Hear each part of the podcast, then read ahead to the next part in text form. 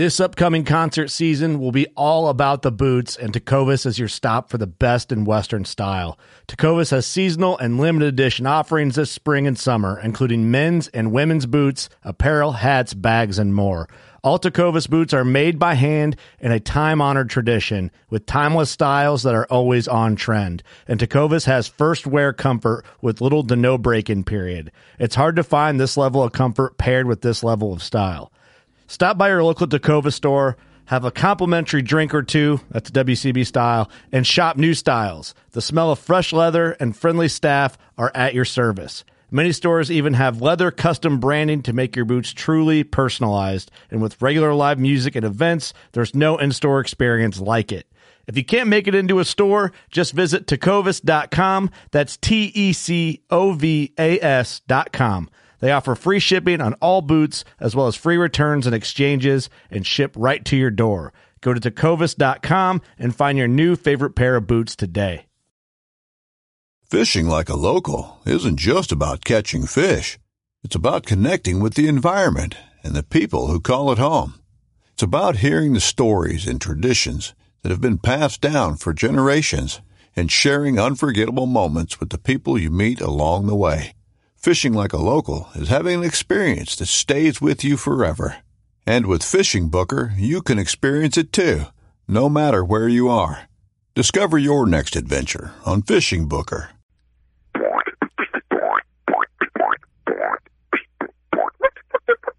Hey, this is Nick Mundt from Bone Collector, and you're listening to a working class bow hunter podcast. You're listening to the Working Class Bow Hunter. That's right. This is the podcast for Billy Joe Lunchbucket, the working man, just like me and you. My name's Travis T-Bone Turner from the Bone Collector. Thank you for tuning in.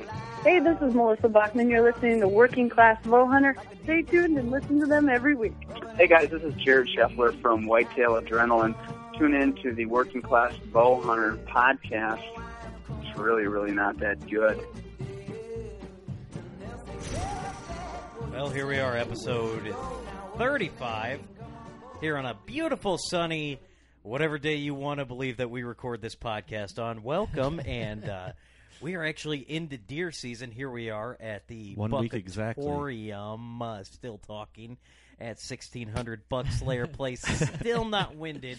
Got sent to the doctor today, and I'm still here. So you're welcome, everybody. All right, you guys are skipping weeks. Yeah.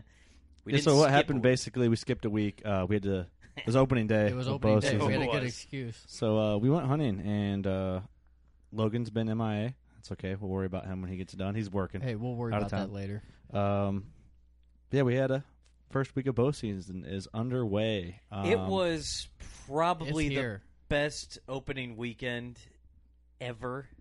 ever. No, it I- I wasn't. mean, well, No, it was aside from windy. aside from no one killing any, uh, I was at a the- wedding.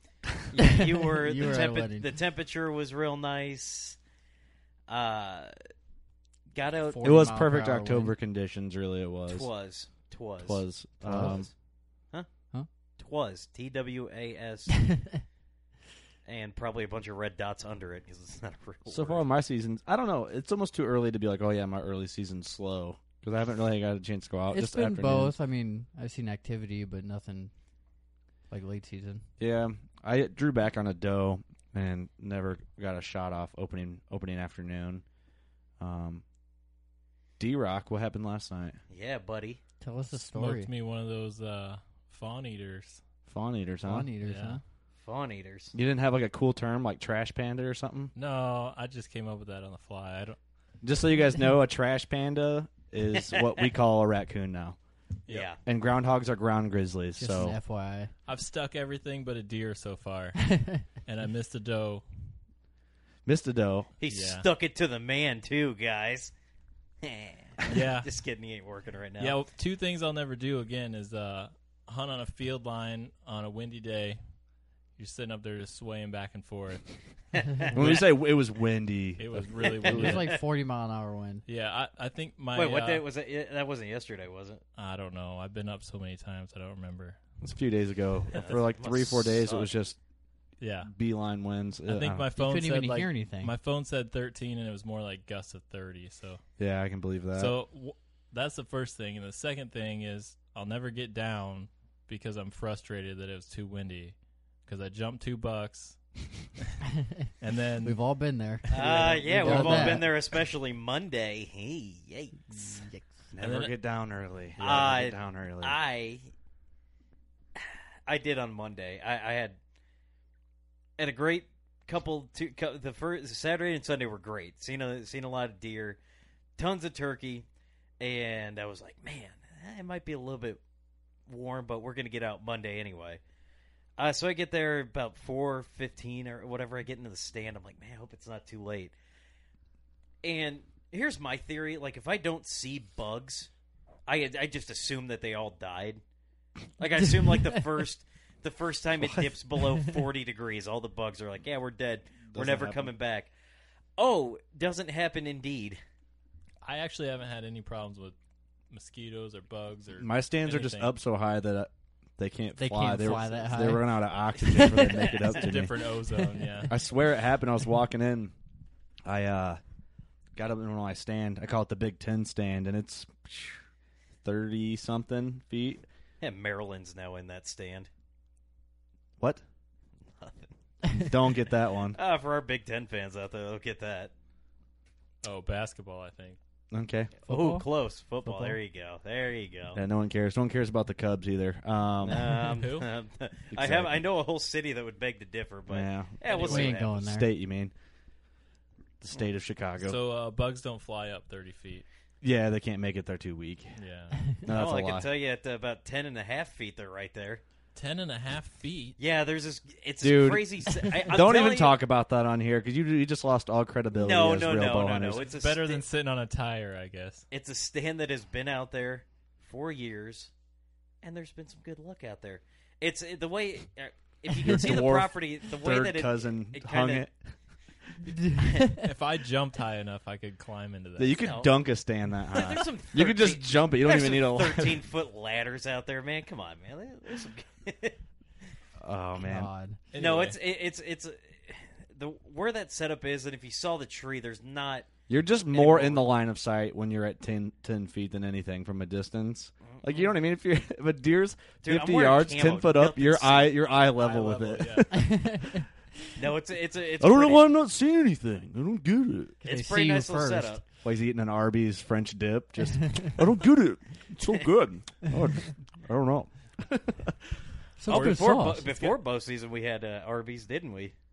Yeah, and it hasn't worked for us. We just switched to Taco Bell. Yeah, no, we might Oh, need to. God. Um, we're rambling. Um, So it seems like, you know, we said before bow season started, we're only hunting afternoons. Mornings are out of the picture. What have I mean- you guys seen? it's mixed, dude. Because we were talking about this before the podcast, and I'm telling my dad, I'm like, let's just first two weeks we'll make it packed. Like we'll just stay out of there in the mornings, like get everything situated, go in the afternoons, with the moon too, it's been hard. and then. Well, the I think the super temperatures are blood moon. changing things because it's been so good. Um, for the first couple, I mean, I haven't seen any buck movement because it's just Yeah. I'm a working dude with average property or below average property, depends on where you're at. Um, like I saw Jim Thome kill a 190 inch deer opening morning. That thing is a mu- well, but to be fair, there's no guy that deserves a great buck like that dude. That dude is the best. But Yeah. There has been a lot Jealous. of deers shot. In Sean the morning, Ryan though. shot an awesome. Our buddy Sean shot an awesome buck. Um, did. Like the first few days of the season. I think it was second day, second Yeah. or third day. I know for me, opening morning, I went out. It was just killing me, man. Yeah, you It's gotta opening go. Getting day of that bow itch, season. I- I, Yeah. gotta go. yeah, you know what? Mhm. I did opening morning. Went to work. Oh yeah, me and Eric. We well, Eric is working. I'm just riding the uh, The the gravy shutdown train here. anyway, so yeah, I think that and uh, one other morning I hunted mornings and I haven't seen anything. So afternoons has been pretty good lately. So Do you guys remember that pack that he just brought up that we don't hunt mornings, and yet he's already hunted two mornings? well, opening morning, yes. Ah, After this weekend, though, I'm gonna.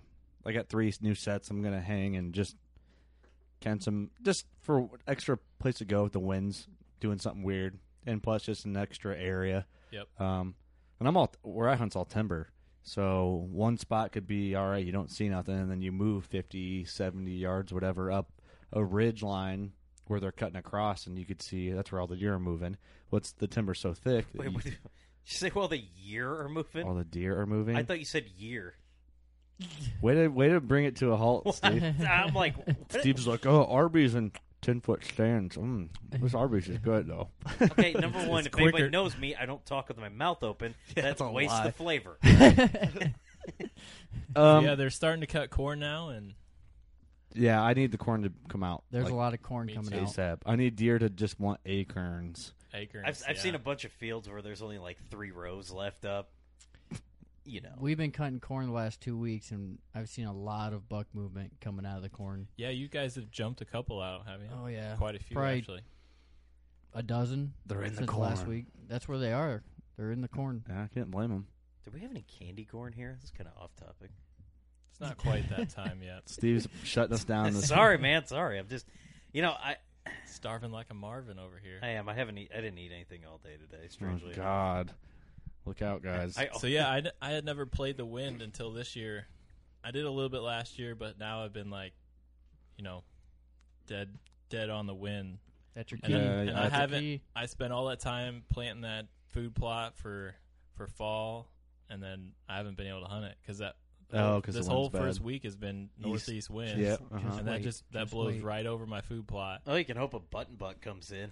Yeah, well, highly recommended. Um, the app Hunt Stand. Um, Love it. no, we Yeah. have no affiliation with them at all. We just love I, u- that. I app. use it daily. I use the uh, Mossy Oak Scout Look stand. Well, that's or- not as good as what we No. as Oh, Hunt Hunt, Stand. Okay, hunt, well. hunt, hunt oh yeah, yeah. Your it's at. your stuff sucks. No, I don't know. I've never It's used not that as app, good. but It's pretty good. I like Hunt Stand. You can mark all your uh, all your stand All your locations, where your cameras are, and it gives you like a scent cone. Don't do that. Why? Because man, it's putting that information out there. Now the government has it. Now they can Some, sell it. To someone people. hacks your Hunt Stand app. And goes knows and exactly where your yanks all your cameras. Oh, hey, sp- speaking of that, again, I'm getting way off time. We just it's it's been a while, but did anybody see? I I- on Twitter there's this guy who put a picture of his trail cam, and it was a minivan on his trail cam. He's like, I have no idea whose minivan this is. This camera's 200 yards off. It's the funniest thing I've ever seen. 200 yards off the nearest road. So if somebody's doing some off roading in a Windstar. That's impressive in itself. yeah, Yeah. it's like a Boone and I didn't know Crockett where you're almost. going here, but That's that's just as good a- as a Boone and Crockett on camera. I- Tootin'. if if not better.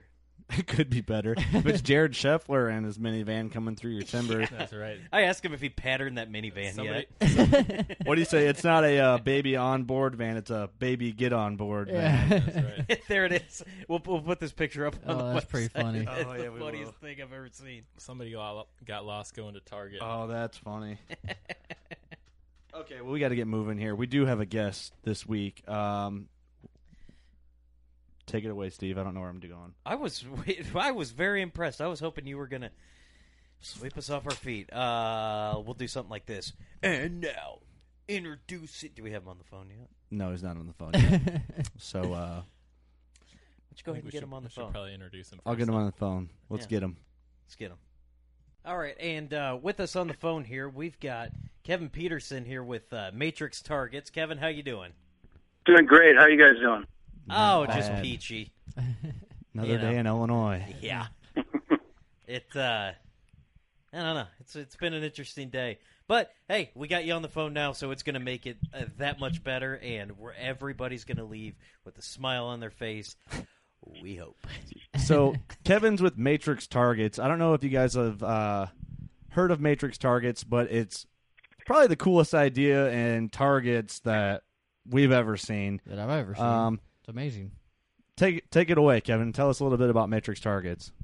Well, you know, I mean, you guys over the last several years have seen these incredible enhancements to all the archery equipment, and uh, you know, one area that we always thought that we never saw improvements on was the target, and and I think what really drove the design, you know, I, just, I tried the idea about nine years ago, and then um, and every time you think you have a good idea, so is ten or twenty other people, so it's all about speed to market. So just kind of Mhm. kept watching and watching, nothing really improving, and then you know started checking out you know archery patents and thought you know really truly being frustrated at blowing out the center of uh, of targets specifically like layered foam targets and how much targets unused especially. Yeah. yeah, and and the fact that we wanted to have something that you could both use field points and broadheads. So, you know, just had our son's Kevin goes by KG. He was just I think freshman down at USC, just starting his engineering uh, program down there, and he started uh, tinkering around with uh, just even symbols on a Word doc, and just said, you know, he said if we did something with like hexagons with the six sides and with the frictional force, and we could do seven. So we did really started evolving the design, Mhm. and um, so then it just kind of over time we at I'd say probably two years ago where we really got into this. I met with a patent attorney, and she had said, "Well, I think you have a number of valid claims." Um, so we this design has evolved into not only hex hexagonal uh, modules, but the diamonds that that hold them in, and then a channel that we run the strap around, and then also um, there's a tongue and groove element which we felt was really important. We didn't want, you know, our big thing is we want every you, you guys want always want to shoot the center. You shoot better when you shoot the center. You lose less arrows when you shoot the center, and this design just allows you to, uh, you know, rotate the modules in and out. Um, what we didn't want to have happen is have you shoot the center module and you pull your arrow and the whole piece comes out. So we added that tongue and groove element. So we've got a pop out on one side of the hex. So it fits like a 3D puzzle when you think about it. Kind of locks everything Um, together. Yeah, it locks it together. And, um, you know, I think a lot of challenges we had was uh, in, in design, and I'd say a lot of the sleepless nights staring at the ceiling thinking about design. is you know because you think about it. One, we want it to be port. We want to shoot. We practice out to 100 yards, not ever, that you'd ever take that as a primary shot. But For sure. you know, if you practice at 100, you you become very very uh, shoot tighter groups at and very very good at 50 and 60 yards. And the other thing Absolutely. is if you get a, if you got an elk with an arrow in him and he's hung up at 80 or 100, you're not thinking twice about flinging a 20 yard arrow at him. You're going to put another one in him. So anyhow, the design was all right. I want a target I can shoot out to 100, but I also want something that's adjustable in size. So if you guys you're going to DRL camp, you say, you know, I don't have room for this, the bigger um, matrix. Just throw a single hex in the back of your truck, and that's your 20 yard target. Make sure your bow hasn't been bumped. You know, that's the and first everything- thing I thought of when I saw the targets because I, I drive a little Subaru around. That's like my hunting rig this year, and you know if if I want to bring a target with me and throw it in the back of my car like uh like a regular size foam target, you know, those big square targets, It's not happening. that's that takes up a lot of room for me, and uh, so one of these just single pieces of your target, I can just throw it in and take it in, and before I go to the stand, shoot a twenty yard real quick, and be like, all right, good to go for a tree stand. And- Yeah, and, and it was it was um, the adjustable size out, and then you could make a three hex and four hex version within the same um, uh, using the same pieces or same modules. But um, so that was, and then along with uh, we wanted it, you know, use a self healing foam. You know, we've been actually what we developed. We're calling a hybrid polymer, just because the word foam just sounds so dated. But Yeah. um, but anyhow, you know, our, our design we feel is really, really good. And but our design, um, if you have a material that you can't, you need to come along to pull your arrow out, is terrible. So um, it's really a combination of our design along with a really uh, great material that that's making this thing work. And So I I imagine say- once, once someone has one of these targets, say they blow out two or three of the what were you calling? I want to call them cylinders, but they're not cylinders. uh, just call it hex. We call them hexes and diamonds. Okay, just hexes and diamonds. Okay, someone blows out two or three hexes, they can just buy the replacement hexes. Yeah. So yeah, absolutely. And you know, part of the thing too why we went consumer direct because um, if we did sell this product in a big box store like Cabela's or Scheels or something, you know, based on what like Rinehart charges per cubic foot of material, I mean it'd be well over 400 bucks. So, Mhm. um, and our whole thing is saying, hey, we if we keep this thing at 295, and we've been doing flat rate shipping at 25 bucks, um, we're really undercutting Rinehart by $25 a cubic foot of material. And then, like you guys mentioned, if you're replacing hexes, you know, uh, next year if you need a hex or two, you're buying a hex for 45 bucks a piece. You don't have to buy a whole Um, new target. No, absolutely not. Yeah, and That's I all- guess if you great want idea. one hex will probably take a hell of a beating, you could sit there, blow that one side of the hex out, or you know, shoot the crap out of it, then switch it over, shoot the other side out, and then just get a new hex that you shot out. And really, you're only gonna go through one. I mean, if you that's if you shoot a lot too. Not a lot of people shoot that much. Yeah, I think you got. I've got guys that are rotating. Um, they'll shoot the center with broadheads, or when they're shooting broadheads, they'll they'll have one that they're designating their broadhead X, and then when they're done, they move that to the outside and move a fresh one in for See, field that's a point. So it's kind great of idea. The whole and it's kind of like you know I've been, I've been kind of calling it manage you know manager matrix. I mean everybody shoots differently. There's some guys shoot broadheads all the time, or just shoot prior to uh, season opening, and other guys are just all field points. So you know the thing about manager matrix, it's about hey you you can if you want to blow up one just on broadheads, um, do it. I mean, Yeah. and like you said, the one thing we didn't know in the design, which is important to bring up, is when we put this thing together, we did not know how the seams would handle shots. We didn't know. And that seems like it'd be a big question for you guys too, from someone It's a it's a targets. it's a huge question. It was a huge one of the questions we had on our mind, and, and we didn't know till we had a prototype uh, a year ago um, in July that until we started shooting it. And, and the amazing thing is the with the tongue and groove element, it just acts like it's a solid piece. Um, it doesn't chunk out like I mean, it, it performs just like you're shooting the face Mm-hmm. and arrow removal is the same, um, which was also very important. I think they covered that on that Eastman's um, Yeah. product review too. Yeah, they did. Now, uh, and, and I'm I'm trying to look and see if it's on here. Uh, can these take? Throw uh, out his website um, so the guys can check it out. Yeah. Oh, uh, go to matrixtargets.com. Oh, simple enough. Yeah, uh, I'm on it here. Uh, can you shoot uh, crossbows into this? Yeah, um, you know, original design, I wasn't really thinking crossbow because I'm not a crossbow guy, but I um, I did want to test it, and I had a customer in Wisconsin that shot it with a um, 410 feet per second, and um, I don't remember the name of the crossbow, but and and did great. Uh, now you do need you're shooting a crossbow, you're going to need a puller though to get them out Oh, okay. it's a little it's a little bit it's a little bit stiffer than shooting arrows at 330 feet as far as uh so but um yes you can. In fact uh um he shot it and he and then he was he used some kind of he put an arrow lube on that just made it like pulling a knife out of butter. But um but yes it is crossbow friendly. Okay.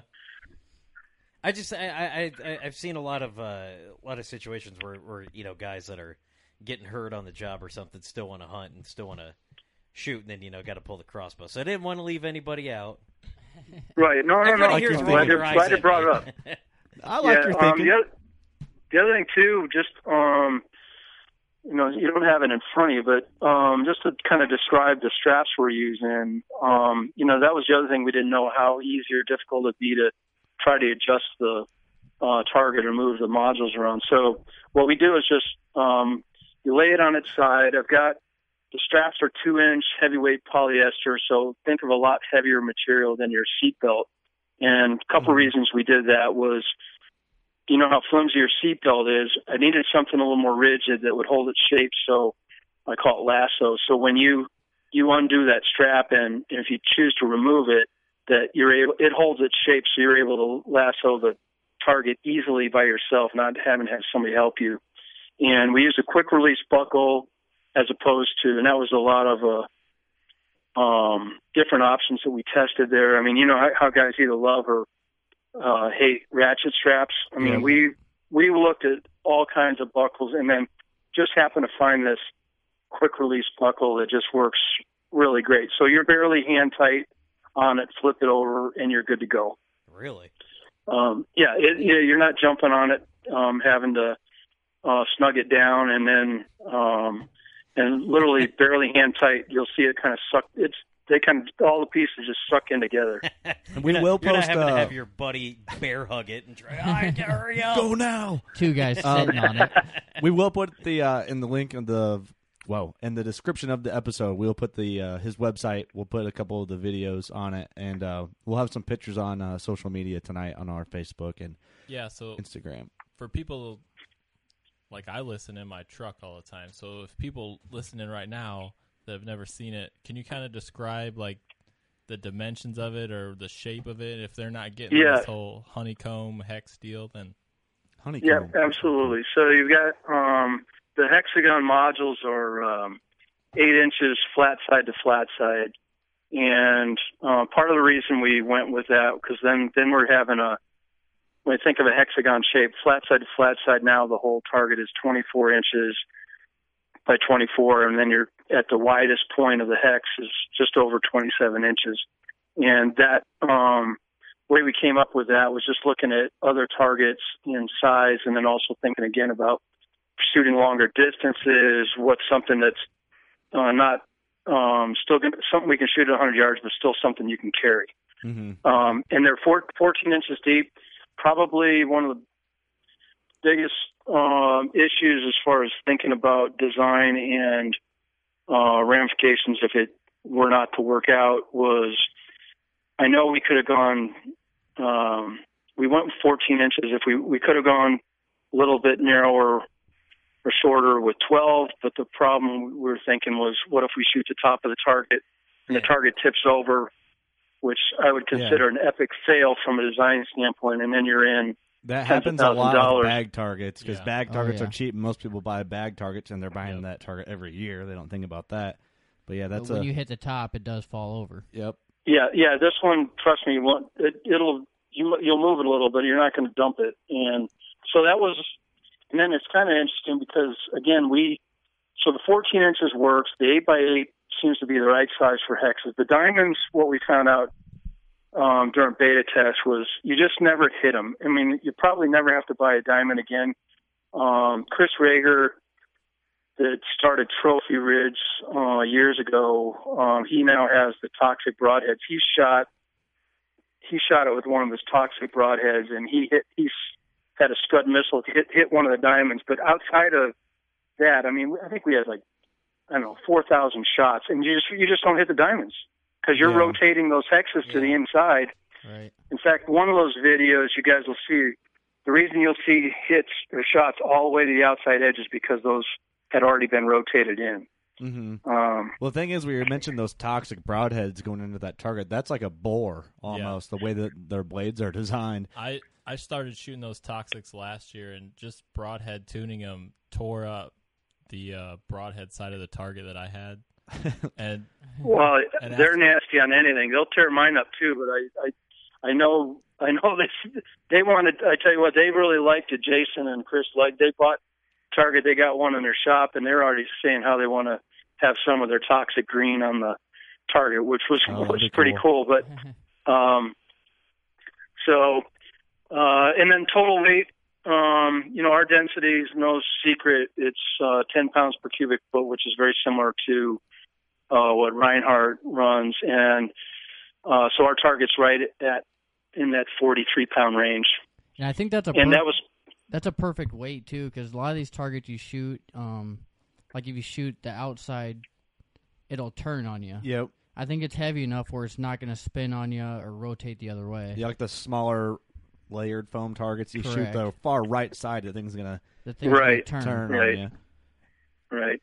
Yeah, and we're th- we're tinkering around with some. We're thinking about ideas on a uh, a different size that might be um, more attractable as far as a price standpoint because uh, some guys saying, "Oh my God, two hundred ninety five bucks," um, and then you know once they see it, shoot it, they understand. But some guys say, "You know, I, I always shoot twenty to thirty yards." Man, it'd be great if you had something smaller. So we're kind of exploring some different options on looking at something that might be uh, a little more cost effective for some guys out there. You see, and that that price does sound expensive, but when you if you guys haven't uh for our listeners, if you haven't checked out these targets, get online, check them out. Go to our Facebook, we'll have those pictures up, and you you look at this thing, you'll kind of be like, well, really, this really it could be the last full target you ever buy. I mean, you'll be shooting this target 10, 15 years down the road. yeah, because you can just replace replace the hex you're- by hex. So Yeah, and, and the actually the beauty of that as well, guys, is when we're not going to keep. I mean, we have it unbelievable material we're using right now, but as we improve material, every year that you refresh your target, you're getting the latest, greatest that we've come up with. Yeah. So you're not only not only refreshing your target, you're getting the latest, greatest material that that we've come up with, and That's a think good selling Yeah, point. It's like an Apple update once I a know. year. Latest and greatest. I had bought a, a smaller layered foam brand name Target back in uh, May, June, something when I was tired of ripping fletchings off of my old Target. But From I, passing through it. yeah, from Yeah. passing through it because I already wore the center out. But even this this new layered foam Target, not gonna say brand Yeah, you gotta be but- careful. Yeah, but uh, it's already it's already the center's already punched out of it, so that was sixty five bucks down the drain. you know? Well, you know, and that's really that's really what drove the design. I mean, you know, Albert Einstein said, you know, insanity, do the same thing over and over again, expecting different results. And what do we do? We still go out and pay for mediocre Yep. product. And you know what? You're just like me. I want to have stuff that works, and and that's what we started to think. Gosh, there's got to be a better way. I mean, there's so much unused space. If you're, you know, if you're practicing out 50 plus yards, you're not going to aim at a corner, worry about blowing up your arrows Yeah, or that's losing very them. true. And um, so that's really that's really really what drove this design, and uh, we're pleased with how it came out. out. I mean, it's uh, it's fun to shoot, um, and I think I've had every target that's been made by anybody else, and and um, that's was really part of our criteria is how do we come up with something that has all these interchangeable modules and and can last. You know what I'm Um, thinking about right now, and this might be kind of random. You could probably stack if you like had like an archery club. You could get a bunch of these things and probably stack them And make a bigger hexagon. and make like a big wall, like a you know, I got like a wall. It's funny you bring that up. I got guys that want to do walls already at, at clubs. I say, guys, I got to figure out how to get get some money in for the first uh, round of these custom aluminum molds. But yeah, we yeah. we You have need to guys get a big about, ass strap and just put them all together, and then just strap go. them all Hey, up. and you and you Well, know what you know what you could do, and uh, maybe this is letting the cat out of the bag, but if you can get a mold where you can fit the hex in, and it fits in perfect to those buck decoys. Huh? Oh, Ah, you see where I'm going? Yeah, there? yeah, yeah. There you go. Well, I got to make sure I'm not infringing anybody's uh, patent, Patent. by doing so. But uh, oh yeah, yeah, But- that's a hell of an idea. Yeah, he's, And he's there's like, been all kinds of all kinds of rumors flying that we're getting in the 3D market and Hey, I said, "Time out, guys." I mean, one, and let me let me comment. I said, I'm very inspired by Rinehart, and they have a great product. I mean, really, ours is a totally different form and function than them. But I just, uh, we're we're never going to go into 3D. We just want to be the best portable backyard target there is. Well, if you have any breaking news that you just want to spill the beans, you can do it on our show. And uh, yeah, we won't be no- mad about it. hey, only like 35 people are going to hear it, so it's all right. for some reason, Steve always throws out thirty-five or forty. We have more listeners than that. I like okay, do we? Uh, all right, email Uh, us, all 40 of you. yeah, you know Minecraft is real big now. With Oh, all the yeah. kids getting into archery, so you can make some like Oh. Shapes and stuff some, out of them. some digital looking think- deer Yeah, out of hexagonal deer. I thought you said out of Minecraft. All right. no. Minecraft. Yeah, No, you throw out random stuff all the time. You don't know what I'm talking about. No, I know what you're talking about. uh, so, Kevin, uh, where where are you out of? Where's uh, where's all this magic happening? All right, so I'm in Worden, Montana, which is 30 miles, uh, a little farm and ranch community about 30 miles outside of Billings, Montana. Mm. And um, we do some sub assembly or final assembly here, but um, actually, my uh, my chemicals are made in the Midwest, and my mold not is in Wisconsin. Um, nothing to do with Rinehart or Block that are also in Wisconsin. Um, it just happens to work out easier for shipping chemicals for my foam and uh, then uh, I can either do fine out of there, which makes a lot of sense because you guys probably have more archers in one county than we have in the whole state of Montana. um, Could be true. It it, it Yeah. might be. Sorry about that. yeah, I, that. did, had a I think we have forty. We have buzzing forty in. thousand. We have forty thousand archers in the state, of Montana, and I mean, I think you take a few counties of you guys, Wisconsin, Iowa, whatever. I mean, it's you have that in a couple counties. But you Oh, guys yeah. have Uh, a you guys have a big uh, ATA shoot in uh, Billings, right? Uh, you know, I don't do those shoots, so um, I, I don't I know they there's a uh, Montana Bow Archers Association. They have a lot of uh, 3D and um, tournaments, but uh, I, I don't get into the, the tournament shooting. Okay. So anyhow, yeah. So my product's pretty much made.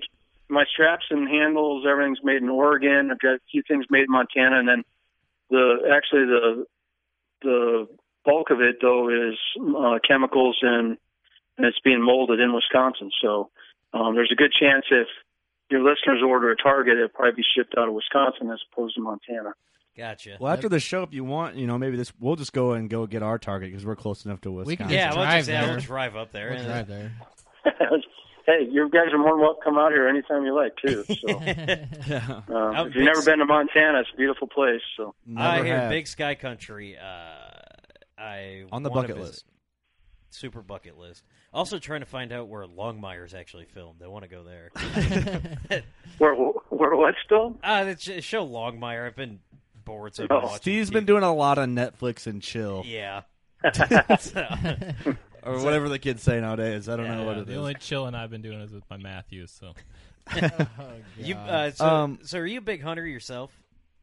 Yeah, um, I would hope so.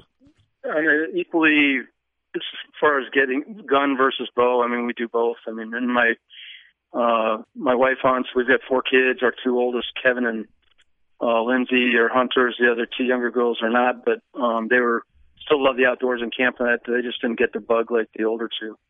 And uh, it was actually my son that got us all into archery. And uh, in Nevada, you know, hunting antelope and deer with uh, a bow, and uh, pretty exciting. It's just, and it's, as far as recreation for a family, what a especially having four kids, just great and fun when you get uh, you're all outside and shooting targets, and um, just a good form of recreation. See, I know we could probably do a whole nother episode, which we talked a little bit before. Um, we had you on about doing uh, just a whole episode on hunting and everything like that in your neck of the woods. But for, for what we got now, um, I want to talk about a little. What's up with the trail camera? The thing that you mentioned. Oh yeah, yeah, yeah. No, he uh, he mentioned this off uh, off air, but yeah, uh, uh, yeah. Mont- you know, Montana's got some pretty unique rules, um, and you know, they and they're very hard line. They there's no one. They'll they'll write you tickets. I mean, there's guys that are coming out of state and plopping cameras down, and then if Fish and Game finds them, they'll wait and write you a ticket. But they're uh, uh, one of the rules in Montana is once the season opens, no more trail cams, and the other one, as far as uh, for archery equipment, no lighted nocks, which to me is ridiculous. Uh, and then no lights on your sights, which, um, you know, I guess if you're going to give up some, give up, you can give up that. And I don't, not sure who really drives all those. If it comes more from uh, traditional bow hunters or shooting um, recurves, but uh, the trail cam thing, and I'm, I'm not sure where that came from, but yeah, absolutely no trail cams once the season's over. Here- My thing is, I can relate to the lighted nock thing. I can, I can, I can get that to a point. I can get the how? how how could you get that? because it's putting technology in something that's supposed to be more primitive. I understand. I get why some people don't. Just okay. No, we got to draw the line somewhere. Does your arrow fly better when the light is on? No, but it's just it's it. I get it. No, I get both sides of the argument. So don't come down on me. I'll beat your ass. Um, so, Hopefully, you don't have a lighted nock on. but with the lighted nock thing, I kind of get that. The sight light, I get that completely. But trail cameras, I, Yeah. come I don't on. get that at You all. Even say- if it's on your own private property, it's like, dude, this is my land. You know what I mean? Well, you can't have No, security yeah, cameras I on your house either during hunting season. They, if a deer walks can't. by your uh, house, you know what, guys? I the lighted nock one to me is more of a no-brainer than the trail cam.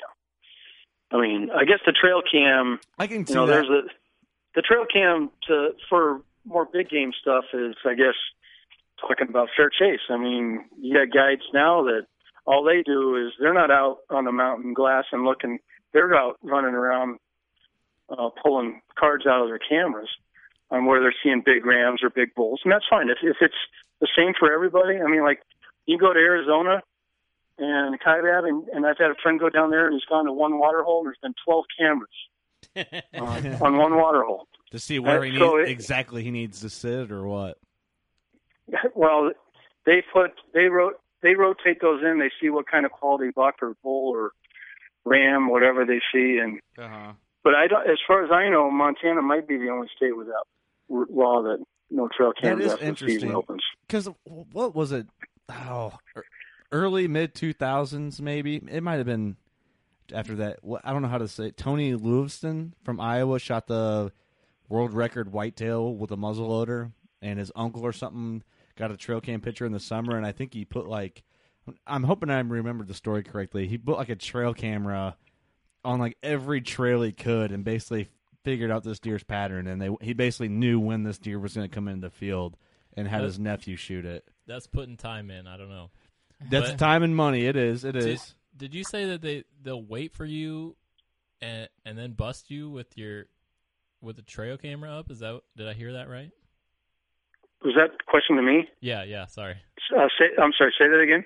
Did you say that that Fish and Game will will wait and Wait for try- you at your trail Oh, camera yeah. if it's on the tree. Oh yeah, and there was an episode. I don't watch that much, but there, there's that Warden's show on Outdoor Oh, Channel. yeah. It's Montana game wardens. and Sure enough, some guy came from out of state. He had a tree stand by a water hole for elk, and he had a trail cam, and um, they waited for him and wrote him a ticket. Um, wow. and the guy, the guy didn't know. I mean, he, he didn't know. In fact, quite honestly, when I moved up here eight years ago, I didn't, I didn't know. Um, Yeah, you wouldn't. so you just- wouldn't even really think about that, but that's just one of those things. Check your rules and regulations before Yeah. you go hunting in a state Yeah. you're unfamiliar with. yeah. but how long are they waiting there? I mean, For me, it'd be months. Right. yeah, they're paid by the hour. Who cares? Yeah, they're hunting your spot. Wait, did you say he was hunting uh, elk out of a tree stand? Yeah, he was he was hunting elk out of a tree stand. Yeah, it can be effective in some areas. So Yeah, I guess if you if you set out your trail camera, you can figure out exactly where they're going to be. you, gotta, you gotta do it early though. Hmm. You know, I get how that argue that trail camera argument. I get that, and we'll get we'll get back talking about the targets here. But that's just something really interesting I wanted to bring up that a lot of our listeners probably didn't realize. about Montana. But I have five trail cameras out in the woods right now, and I've never. My property is kind of unique, and it's just like I've never found a deer on a pattern from my trail cameras. Like, oh, he's going to be there at five o'clock. I'm gonna go sit there. and Oh, here he is, five o'clock. yeah, it never had it changes so much. Yeah. So, or I've just never had a, a buck that predictable. But when you have 15 of them up, I guess you could kind of. I'm gonna keep buying them until I get 15 of Yeah, them. I right. guess. yeah, that's the you know, and it's like I said, as long as it's the same for everyone. I mean, we just live with it, and that's just part of the rules. Um, another kind of unique rule here is the uh, I believe it's over 40 inches, square inches of, of blaze orange during rifle season. We have And, something uh, similar to that. I don't know how many inches it is exactly because I'm not real big on gun hunting, but we have to wear so many inches of blaze. Yeah, and you know what? I've, I've been out in the hills here where uh, all of a sudden, you know, I mean, sun's barely coming up, and it you get shots firing. you're going, "Holy man!" You want to take cover. Oh It's yeah. like you got to be kidding me. I'm glad I'm wearing blaze ones. Uh huh.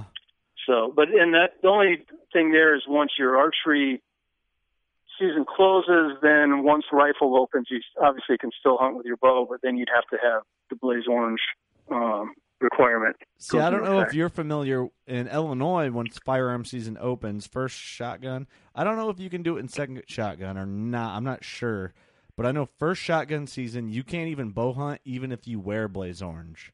I wouldn't really want to. They they close it for that week. I want to. That's a beautiful weekend to be hunting. Now you guys slug only, slug only, no rifle Um, Yeah. and muzzleloader. and muzzle. Okay. Yep. Um, No rifle here. There's some counties in southern Iowa you can. Rifle is there hunt. is there rifle counties in Iowa? Yeah, southern Oh. down by Oh. Missouri. Really? I Mhm. didn't know that. I know Wisconsin too. Um, I don't know. A lot of the su- su- um, southern counties are sh- like Illinois, shotgun and muzzleloader, and then I think once you get into the northern counties in Wisconsin, it's all rifle. Well, I mean, you know, rifle or not, during those times, you know, instead of worrying about blaze orange, you could always just during that time that the season's closed, shoot at your matrix target and make sure that you know when you're ready to come back in that late season, That you're good to go. Yeah. Hey, you guys Yeah, like that? speaking speaking like of that. color, that's what we we tell people. It comes in two. We're like we're like Henry Ford. It comes in two colors: black or black. So, you know, uh, that- we can actually have material we can do in different colors, and uh, looking at that down the road. But right now, with just testing, I mean, the black with the white uh, aiming hex is what's really worked out best. We tried yellow, and everybody's got a yellow pin, and quite honestly, at 50 plus yards, the the yellow just didn't stand out. Right. Yeah, I can see Now- that. Lime green might not be a bad idea. Derek over here is getting all crazy about lime green. He's, he's got a lime Well, green you shirt what? on right now. We could do. I mean, obviously down the road, as far as customization, I mean, we could probably paint it the rainbow for you. I mean, or Steve or like that. no, that's for Derek. Steve different wants accessory would be accessory would be decals that can go on that spot, replaceable. If you had one that looked Um, like Sasquatch, Derek would buy it in a heartbeat. That, or if you can make like the center dot on these, the Arby's logo, Steve Oh, would be all boy. over that. You'd be, Oh, we could we could do that. Arby's But you sauce probably wouldn't want to maroon. shoot the Arby's logo, right? you'd be hitting 12 rings all day. Oh, dude, I'd be hitting 12 and onion rings all day. I'm telling you, that So, I- logo, Arby's sauce maroon. Oh, good God. That's an almighty. inside joke with the podcast that Steve just loves. So, that are you guys uh, Cubs fans or Cardinals fans? Um, actually, in the intro, I said no one cares about the Cubs, so Uh-oh. You know what? I Uh, figured you're close enough to St. Louis, then that was the. Uh, Well, we're like right in the middle. yeah, we're, we're you're closer to. Chicago. are you? Yeah, Yeah. we're about two and a half hours away from Chicago. Three. Uh, with three if you want to get to We're in Sherrard, Chicago, remember. Chicago. But uh, and about four from St. Louis. But there's Oh. Cubs and Cardinals fans everywhere here, and I'm a Cardinals Right, fan. right. We'll say this: the Well, only I, person I that grew really up Cu- cares is Cubs Steve. and Bears fans. I'm still a Bears fan, and my son was born into being a Bears fan. And uh, we're just, in fact, a couple of my kids were at, uh, they're back at a wedding in Chicago, and they were at the Green Bay game. And my daughter Lindsay said, "Dad," he says, some some gal was wearing a T-shirt that said, "Cutler makes me drink." but he makes me drink too. yeah, Uh, It's funny because on the podcast, I personally don't watch sports. It doesn't interest me. Eric's in the same boat. I don't. Derek, I don't know where he's. Sta- Derek's 50-50. I'm a hockey guy. Steve, he knows everything about everything. You want to talk about pro wrestling? He'll talk to you about pro wrestling. You want to talk about baseball? He got the baseball. What else? Basketball, football, Arby's. Arby's, whatever you want to do. Forget about He's that. it. specializes in it. 10 foot ladder stands. Yeah, if you only hang out of ten foot ladder stands, he's there. He's there. I'm telling you, man, proven deadly. Not yet. not, not this season. No, uh, yeah, you know it's it's always one of those those things too. You know, with sports. I mean, you know, this year I, I haven't been as as focused because you know it's it's Because you care more about hunting this year. I do, yeah, because I'm a big Cincinnati. Bengals fan, and they're just tearing it up. I'm like, you know what? I haven't been watching these games. They're winning. I'm happy. You know, but but football season and then baseball season starts to come to an end in hockey. It's just it's like guys, let's just take three months off of sports. You know, October, November, December, a little bit of January, and just no sports. This weekend, Kevin, I'll tell you this: we might go to. Uh, I don't know if you've ever heard of the Bone Shed. It's in Ottawa, Illinois. The Bone Collector. It's basically the Bone Collector store. Headquarters. Head, uh, yeah. Um, our one of our favorite bow shops. Um, Steve wears the same Cincinnati. Um, I'm gonna try and say it right. Bengals. Bingle, or it depends on who you're calling. Bingles. Um, we need to take him to the Bone Shed, and Tim at the Bone Shed needs to just hook you up with nothing but Bone Collector shirts because I'm tired of looking at the same Bengals football T-shirt. I'm tired of it. I got I got a Killcliff shirt now. Well, wear it. where'd you say that shop is? Ottawa. Ottawa, Yeah, yep. Ottawa. Yep. Yep. Okay. Straight up uh, from us, Interstate 80. It's uh, On the way to see, uh, you you mentioned your hometown is uh, Morris. Yes, not not far from Morris. yep. It's uh, the Bone Shed is a magical place. It really, really is. It uh, takes us back. We need to take you and get a makeover at the Bone Shed. There's We an need- Arby's right by there too. Did you guys that? Do they have a uh, a barber up there? Uh, Tim's gonna got give him a goatee. They've got an interim. Talked about this. now, Um, I, you know what I've always been been curious about too. Uh, out in Montana, I mean, how did you how did you land out there? I mean, is the weather right, or is it just so gorgeous out there that you couldn't? Well, my mine's a little different story. I was in Nevada for close to 30 years, and uh, when I moved out, I moved to Nevada when I was 21 after college, but I started going out there when I was 19, and just love, you know, the big open spaces and 80% of Nevada's BLM, so you pretty much get to hunt wherever you want to go. And we hunt a bird called chukar, which is like the greatest upland game there is, and um, in the long season from like first Saturday, October to the end of January, and in fact, I think it opens. I think it opens um, this Saturday. But um, anyhow, so got into the the big game hunting and bighorn sheep, and but the difference in Nevada is you might get a good deer tag every three to five years, maybe. Antelope, you kill an antelope, you have to sit out five years. You kill an elk, you sit out ten years. So it's pretty much a one and one and done. I applied 26 years before I drew an elk tag, and uh, was fortunate enough to kill a really good bull. But um, but I was also day 11, almost coming home with nothing. And uh, and then if you don't kill, you sit out five years. But then you're you're back in trying to get the bonus points to draw. So it's a challenge on getting tags. Um, So one one elk, and then you ten years you can't do it. No, done. Difference in Montana. Montana moved up here. I was in the gaming or gambling business, and uh, came up here. Came up here to run a company that was manufacturing uh, video poker and keno machines. And then, uh, but anyhow, um, up here you get to go deer, elk, antelope. We have Merriam's turkeys. You get fall and spring tags. You got then you get to apply for moose, sheep, and goat, which have not drawn, but those are uh, like lottery draws.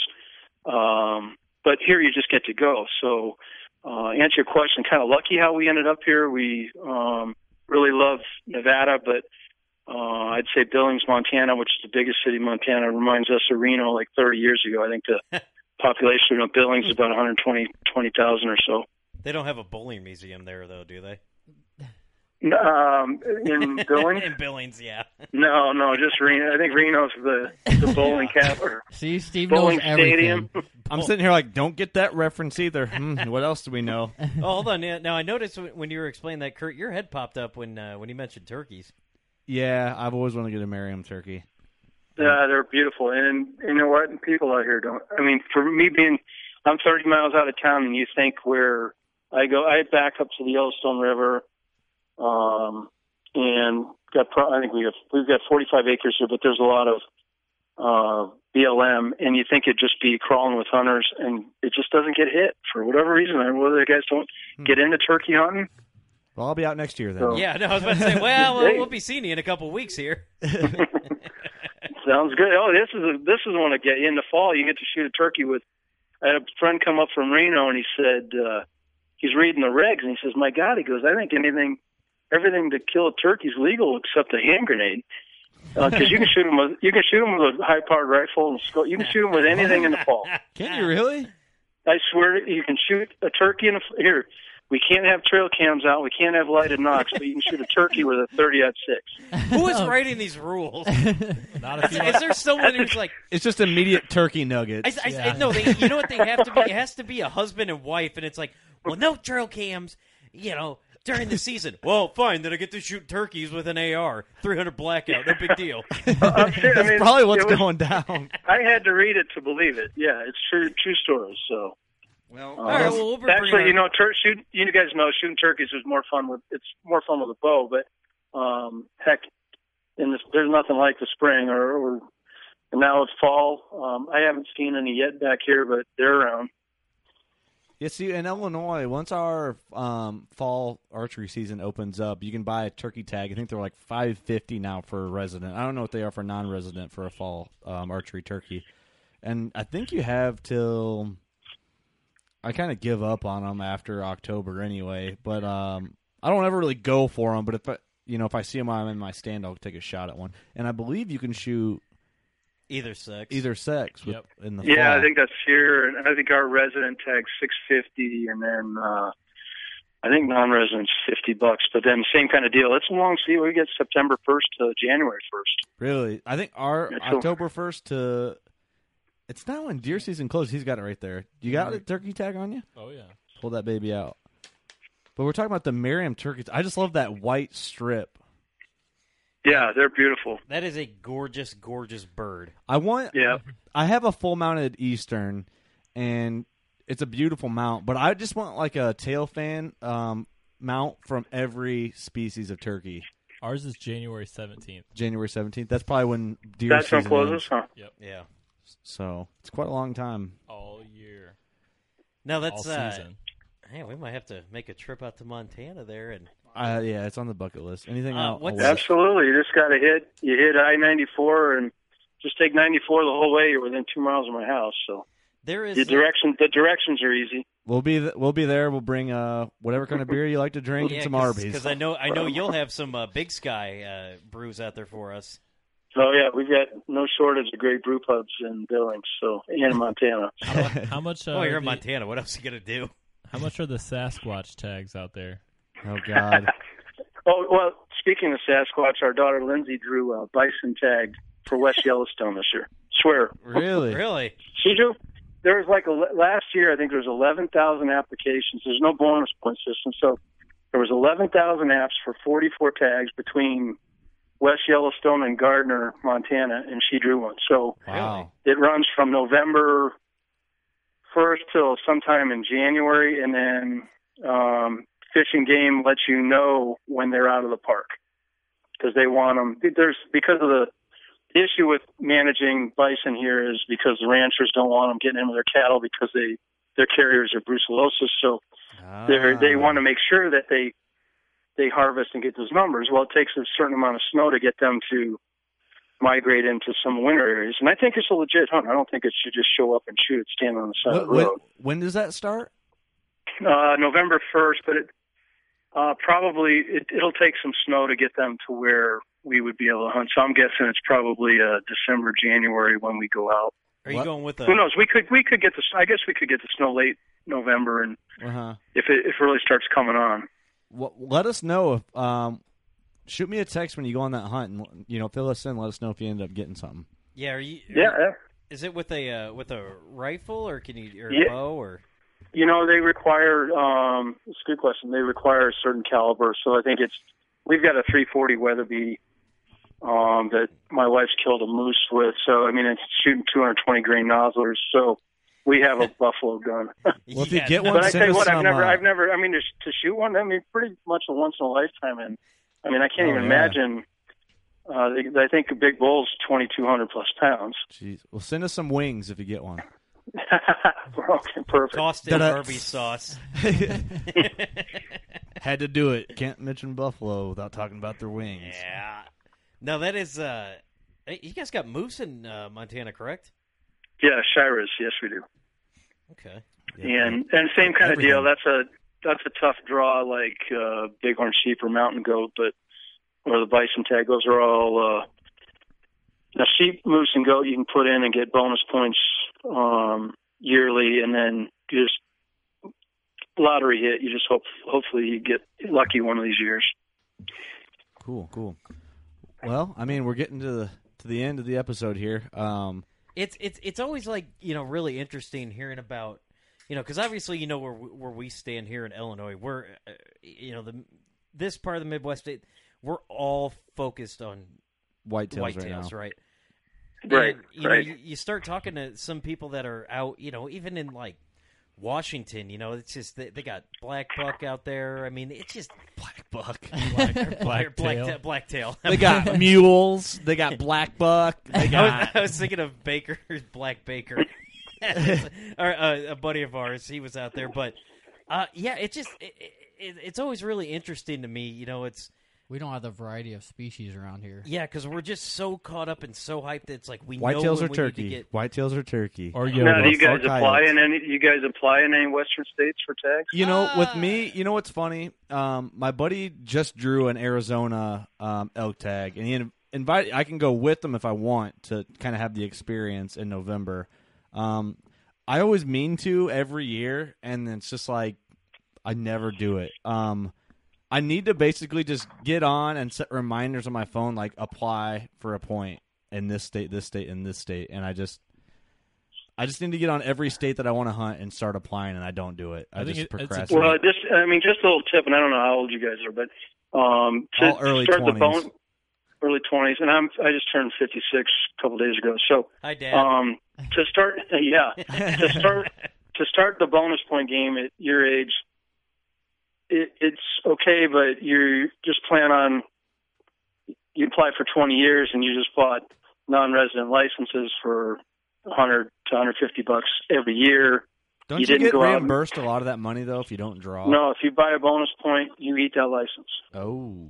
Wow. So, so you guys are young enough where you could do that now. And then I would suggest, you know, there's Eastman's Bow Hunting Journal. You got Hunting Fool. You got Hunting Fool is a great magazine. I have. yeah, and, and those guys, those guys know the laydown as far as you know where to where to try to apply. So if you have a, and then you can draw. I mean, to get Montana elk and deer is not a difficult draw. I mean, um, might be tougher to figure out where exactly to try to go to stay away from crowds, but um, Yeah.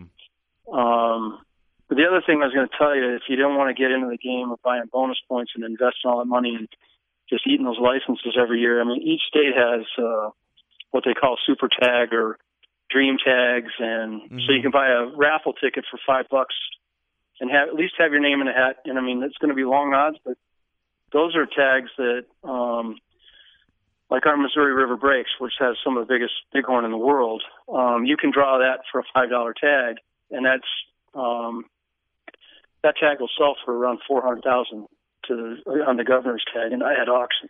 Wow. In fact, in fact, Jimmy John's from Illinois, right? Jimmy John Liautaud, Yep. how you say his last name?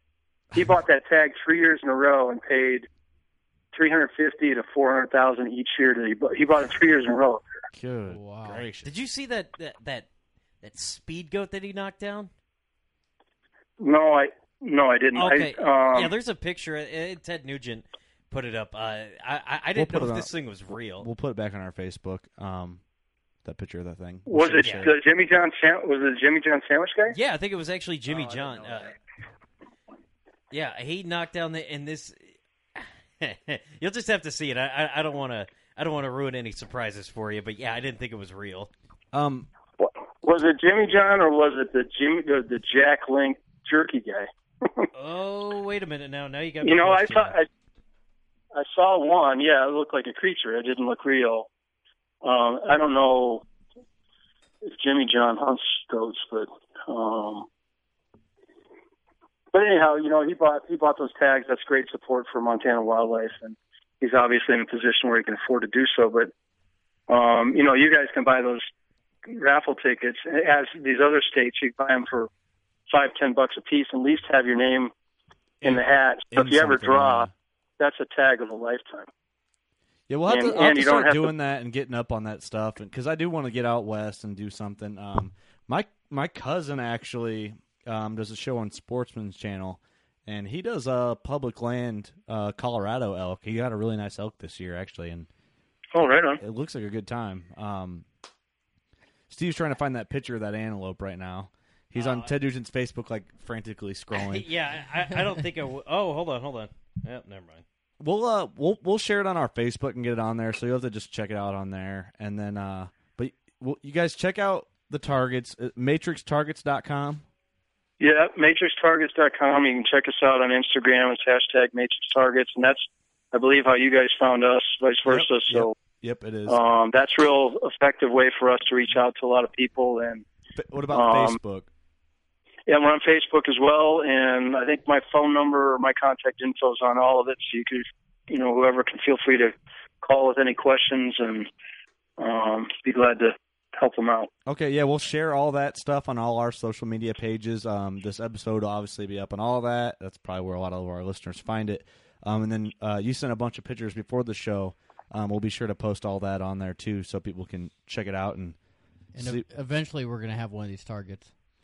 Yeah, uh, Yeah, absolutely. So yeah, for sure. Um, Absolutely. Yeah, it would have been a lot easier to have one in front of it. Um, I know the timing things didn't work out, but we'll we'll figure that out. Yeah, we'll, we'll figure something out, and then heck, we'll have you back on here in a couple like months. Hex, we'll have you back on. Yeah, Hex, we'll have you back on in a couple months, um, and we'll talk about just hunting in general and how you're doing with the targets, and we'll we'll catch back up. So And Okay, it, sounds and it, uh, it it was Jack Links, uh, Troy Link from Jack Links.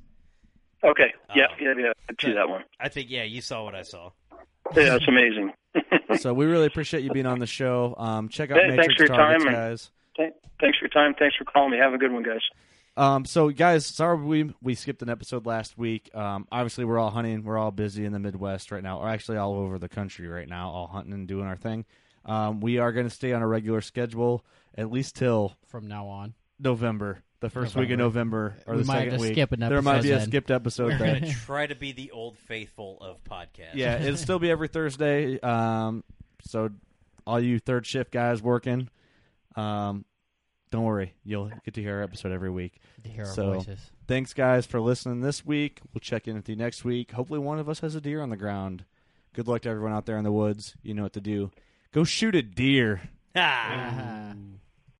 You'd think, with four of us spread out on a tiny island, that the task of tagging a whitetail would not be a big thing. But, as I've learned, no matter where I've been, whitetails can be damn tricky. Pursuing wild game in wild places. Tune in to Hunt Stand Presents Saturdays at 8.30 p.m. Eastern. Waypoint TV, the destination for outdoor entertainment.